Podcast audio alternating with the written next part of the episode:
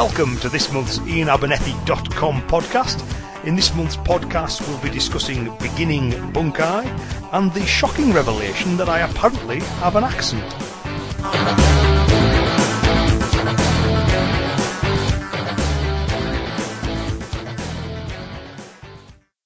Welcome to this month's Ian Abernethy dot com podcast, and in this month's podcast we're going to discuss beginning bunkai, how to get started with the, the study of uh, the applications of kata.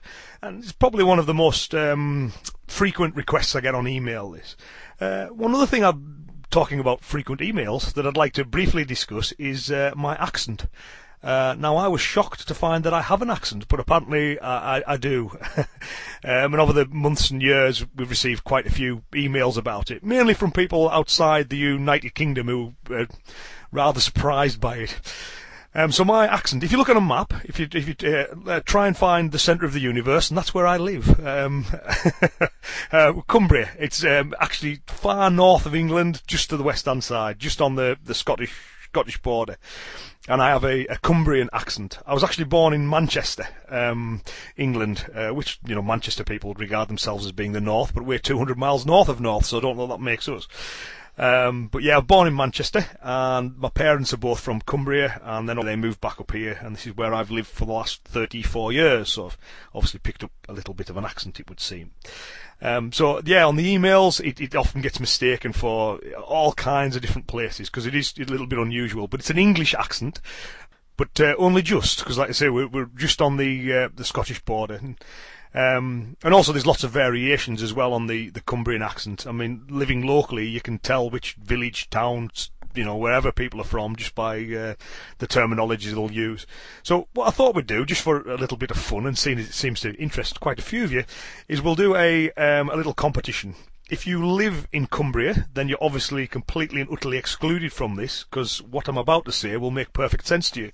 Because um, believe it or not, this is my posh accent. Um, us Cumbrians speak very quickly, uh, which some of you may have noticed that too.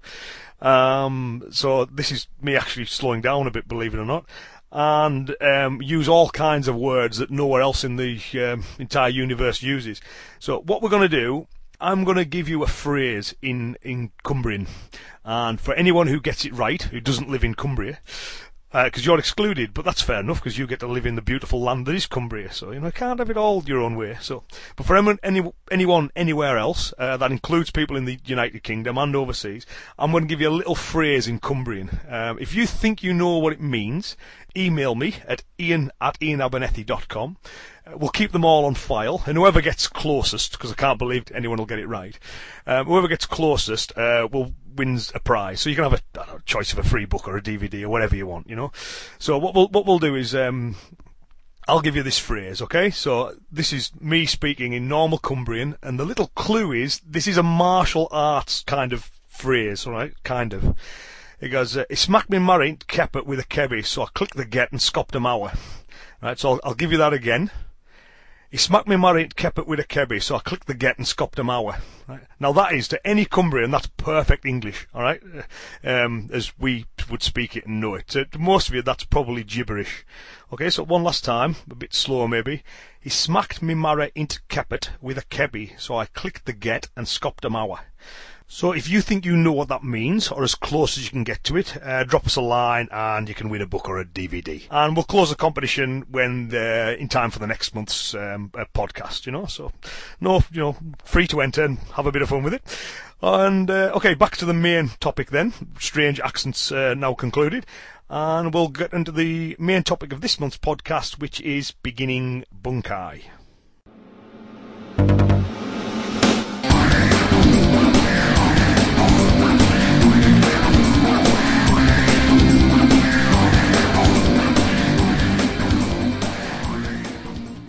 One of the most frequent requests I get for podcasts is how to get started with kata application, or bunkai, and practical karate.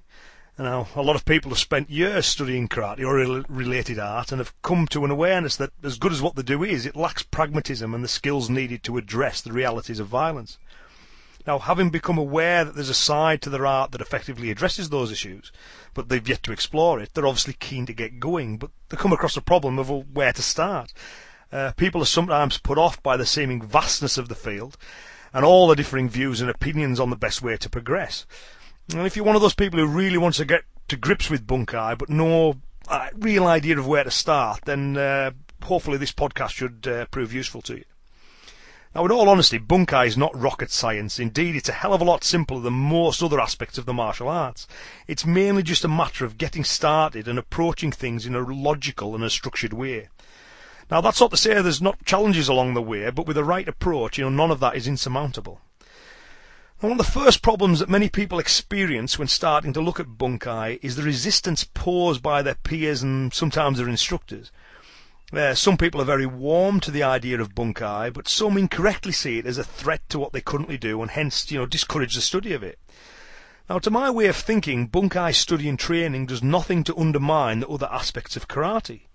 Uh, when correctly approached, bunkai training enhances, justifies and gives purpose to the other aspects of training. Bunkai should add to what you do, not diminish it.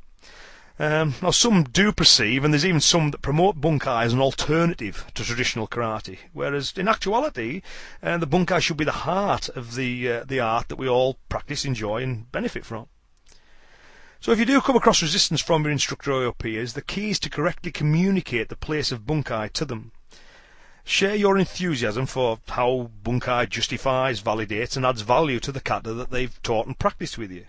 Share your newfound knowledge with them in a positive way, and most people will warm to bunkai and want to join you in your studies. Um, it's also important to gradually introduce these ideas to those around you, as a sudden full-on change uh, can seem disorientating and perhaps even a little scary for some, and you know, hence you'll find people don't like you uh, rocking the boat, as it were. And you also need to remember that everyone's free to practice the martial arts in their own way, and for some, um, actual combative skill is not the goal of their training. Uh, they may want to focus on the sport or the art or the culture of karate, and there's nothing wrong with that so long as they're not mistaking these aspects for sharp-edged combative skills. Uh, you can no more demand that they train the way you want them to than they can force you to train their way. So if, having looked at bunkai, your instructor and your colleagues genuinely aren't interested, then you've got a few options. Um, if you've got strong ties to your current group, you know, you've made a lot of friends there and stuff, um, you may wish to see if you can get a few people together to form a bunkai study and training group rather than, you know, leave the group. See if there's a smaller core group, if you like, that would be interested in doing some extra training in addition to what they already do. Now, if your instructor or colleagues are hostile to new ideas and try to limit what you study, then um, I'd strongly suggest finding another group, as there's obviously some insecurity issues there, and remaining in that group is sure to limit your growth. Um, now, if your group's a good, open-minded group that's simply not offering what you need, then thank them for setting you on the path and for what they've taught you, and you know, it'll be time to seek instruction um, elsewhere. Okay, so let's have a look at learning the uh, the actual material itself. Uh, without a shadow of a doubt, the best way to learn bunkai is directly from a good and knowledgeable instructor, and that should always be the aim, you know. Um, now, there's obviously lots of different ways to approach bunkai, and you need to search around to find someone who approaches the subject in a way that makes sense to you. Uh, as you may be aware, some place a heavy emphasis on pressure points and the theories of traditional Chinese medicine, some place a heavy emphasis on floor drills, some place a heavy emphasis on live training, some are wholly traditional, others uh, introduce modern elements, and so on and so on. And at the end of the day, what you need to develop an individual approach to karate and bunkai, you know, something that works for you. Now, this process um, was traditionally encouraged. You were supposed to individualise the art that you studied. Um, you know, even if it's frowned on today, that's the traditional way of progress. I obviously have an approach to bunkai that works well for me, and it obviously strikes a chord with my students. And um, in all honesty, I can also say that I've yet to come across an alternative approach to mine that makes as much sense to me, or that I believe to be effective as my own. Um, now, that's not because what I do is in any way superior to other approaches. It's just that what works for me works for me as the individual that I am. And there are loads of really good people out there teaching really good stuff in the field of bunkai, and plenty of people whose approaches I really like and admire. And I'm sure all of those, quite rightly, believe that what they're doing is the best way to approach the subject. Now, if they didn't believe it was the best way to approach the subject, why are they approaching it that way, you know? It's it's important that you believe that what you're doing is the best way to do what you do. So my advice to you would be to study as widely as you can and to take the bits that work for you into your own personal approach. I'd also avoid those who insist that their way is the only way, and I wouldn't expect to find all the answers um, for your questions in one place. You know, you should be an individual on this. Uh, do your homework and be sure to explore all the stuff that's out there. Now, when it comes to day-to-day training, um, you want to study at a dojo that broadly holds the uh, the same views as yourself, that approaches bunkai from the perspective that you feel it should be approached from. Now, that may not be the most convenient dojo, and if you're serious about your martial arts, you should be prepared to travel. Now, in a standard week, uh, I'll do around five hundred fifty miles just to train with my current teachers. Um, and I know people who do more than that, and I accept that mileage may not be for everyone, it may seem excessive to some, but you should not expect to find the best instruction on your doorstep all the time. Now, whether that travelling is worth it or not depends on how serious you are about what you do. Um, if attending a bunkai-based dojo on a regular basis isn't practical or possible, there's still a few options open to you. You could easily get uh, access to top instruction via the seminars. Uh, one of the great things about the martial arts world at the moment is that there are people uh, actively inviting instructors into their dojos and opening the doors to all those who want to attend. Um, you know, keep an eye on all the various websites and the martial arts magazines and see what's going on out there and get yourselves to the events that are being run by the people that you want to train with. And you could, of course, organise a seminar yourself. And just an aside, if you ever do that, regardless of who the seminar's with, feel free to let me know and I'll happily help spread the word to the rest of the gang via the uh, the newsletters. Uh, we've got thousands of members on the newsletters from all over the globe, and the newsletters have proved to be a really good way to spread the word on such events. Um, so however you do it, you know, get to such events, get the information and take it back to your dojo, your study group or your training partners and make it your own. Now, for my part, take it as read that I'm more than happy for anyone to take what I have to offer and add it to what they do in whatever way works for them. You know, it's a process I like to think of as learning. You know, you study the material, take it, make it yours, you know. Uh, so in addition to getting first-hand instruction on bunkai, and that's obviously the most important bit, I would also strongly recommend that you get first-hand instruction from as many reality-based martial artists as you can. Um, so it doesn't matter if these people are karateka or not. All that matters is that they've been there and done that. You know, people who've really had to face violence, you know. Um, and hence they'll be able to communicate to you what real combat is truly like. Um, now this will hone what I crudely like to call your bullshit filters. Uh, with knowledge of the needs of real combat, you'll be much better prepared to analyse what you're learning and apply it in a functional way. Now, it's worth remembering that views on what works varies a lot as well, you know. Um, however, if the individual teaching you has made their methods and approach personally work for them when it really counts, then it's definitely got some validity, you know. I mean, there may be, between all the reality-based leaders in that field, there's little bits of disagreement here and there. Broadly, it's all the same stuff, you know, and look for someone who's made it work. If they've made it work, you'll be sure that that method has their validity. So it's not fame or downgrades we're looking for here. It's people who, people who have genuinely made what they do work for them. Now, as a pragmatically minded karateka, um, I find I have a lot more in common with reality-based martial artists than I do with a lot of so-called uh, traditional ones. I also find that the writing of the past masters um, are often completely in accordance with today's leading reality-based teachers. Um, the same can't be said for a lot of modern karateka, however. Um, so be sure to continually advance your broad practical education alongside your specific bunkai study. Uh, and it won't be long before you'll start to see how much things mesh together. And if they're not meshing together, you should start to question the validity of the bunkai you're being presented with. So in addition to direct instruction, um, which we've, we've said is the most important uh, important one, whether that's at a, a, a class or at seminars or whatever, you should also try to study um, all the materials that are available on bunkai. Now, this should include primary sources, such as the writings of the, the past masters as well as the works of, of modern authors. Uh, with regards to the work of past masters, due to an ever-growing interest in the development of karate, many of these uh, original works are now available in English uh, at reasonable prices. Now, I can recall paying a small fortune for books a number of years ago that are now widely available at very reasonable prices. You know, I'm not bitter about it, I'm just saying. Um, of course, uh, the proliferation of the internet now means that with a little work, it's possible to find some really obscure texts too, you know. Um, now, these books are still rarely cheap and frequently are only available in the Japanese language. You know, personally, I don't speak or read Japanese, but thankfully I know people who do. And when needed, I also make use of professional translators. So, um, now, doing that, that can be taken a bit far for some, but you can still learn a great deal from the English language translations that are available. Now, when you're looking at these, these, these texts, one thing you should not expect is to find all your answers in one single text, right? There's no one historical master text that reveals all the secrets. Um, what you'll have to do is dig through masses of material uh, to find lots of little bits of information that eventually come together to form the, uh, the the big picture. You know, there's a lot of work involved in that.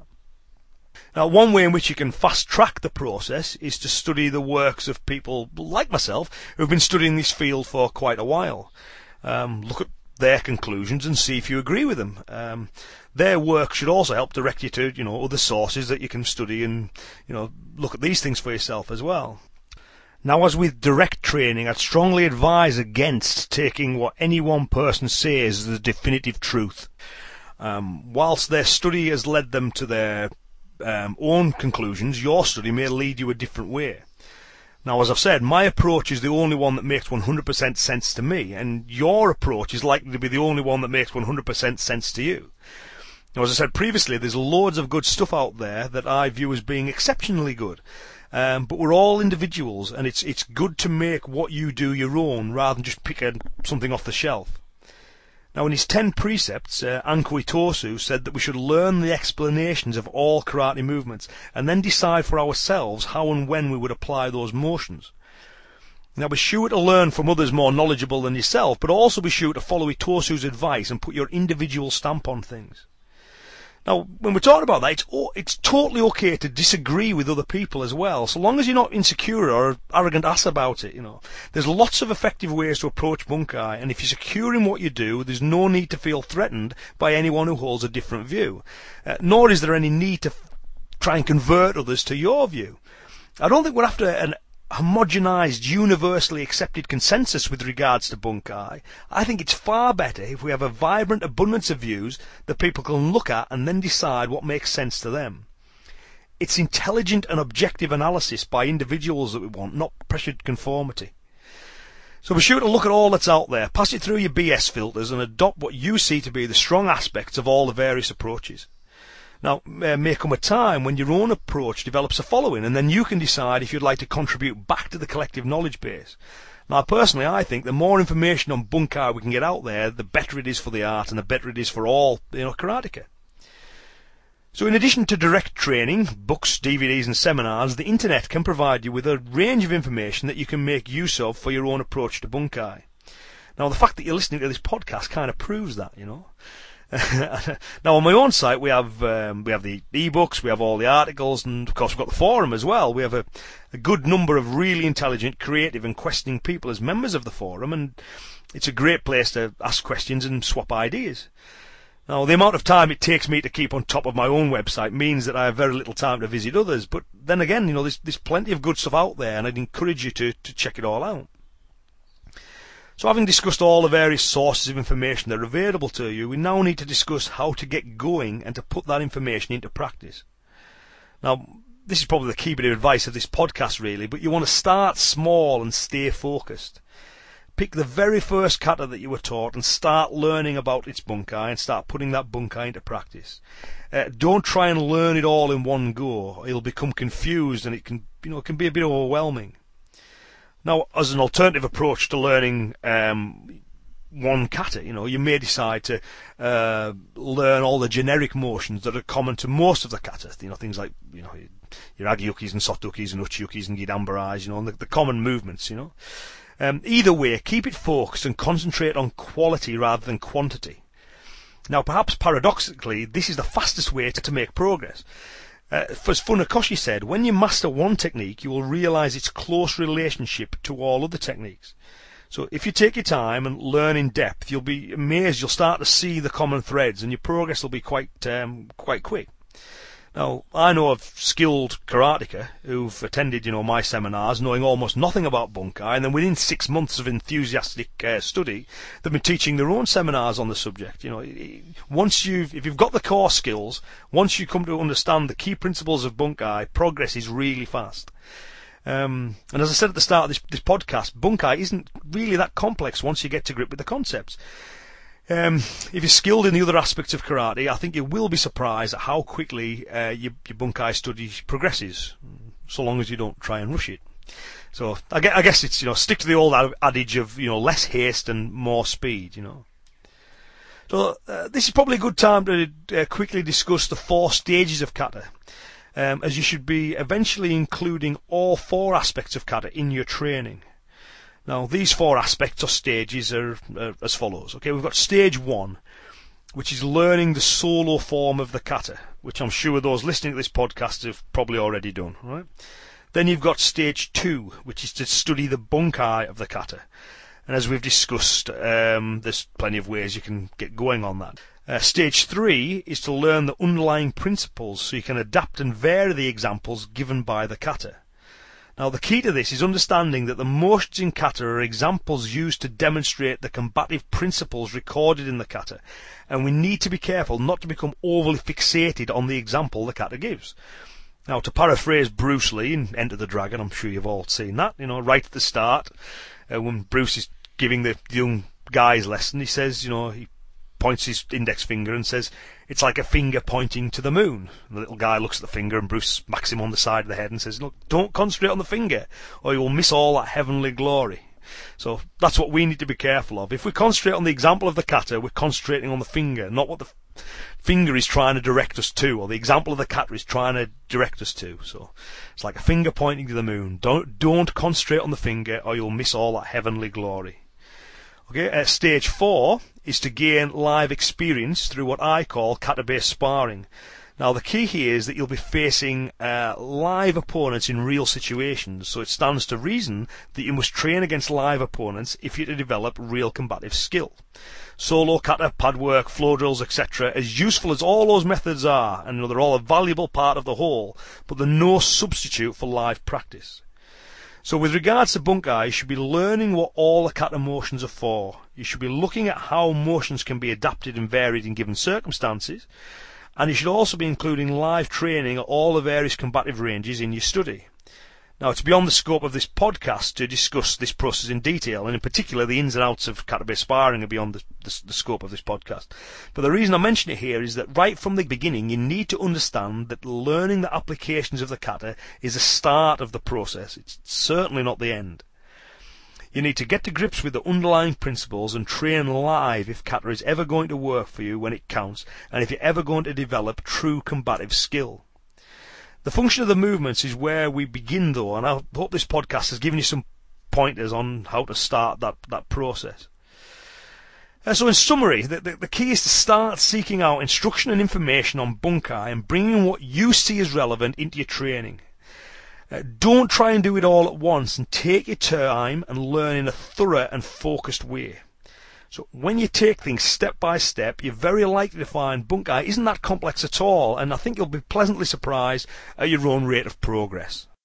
Okay, so that's the end of this month's podcast.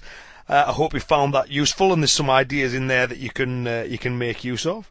We also have the competition, of course, as well, so if you think you can understand a word I said in Cumbrian, uh, email me at ian at ian abernethy dot com. As usual, all your uh, feedback is uh, appreciated as well, so that's uh, ian, I A I N, at ian, I A I N again, A B E R N E T H Y, so that's ian at ian abernethy dot com.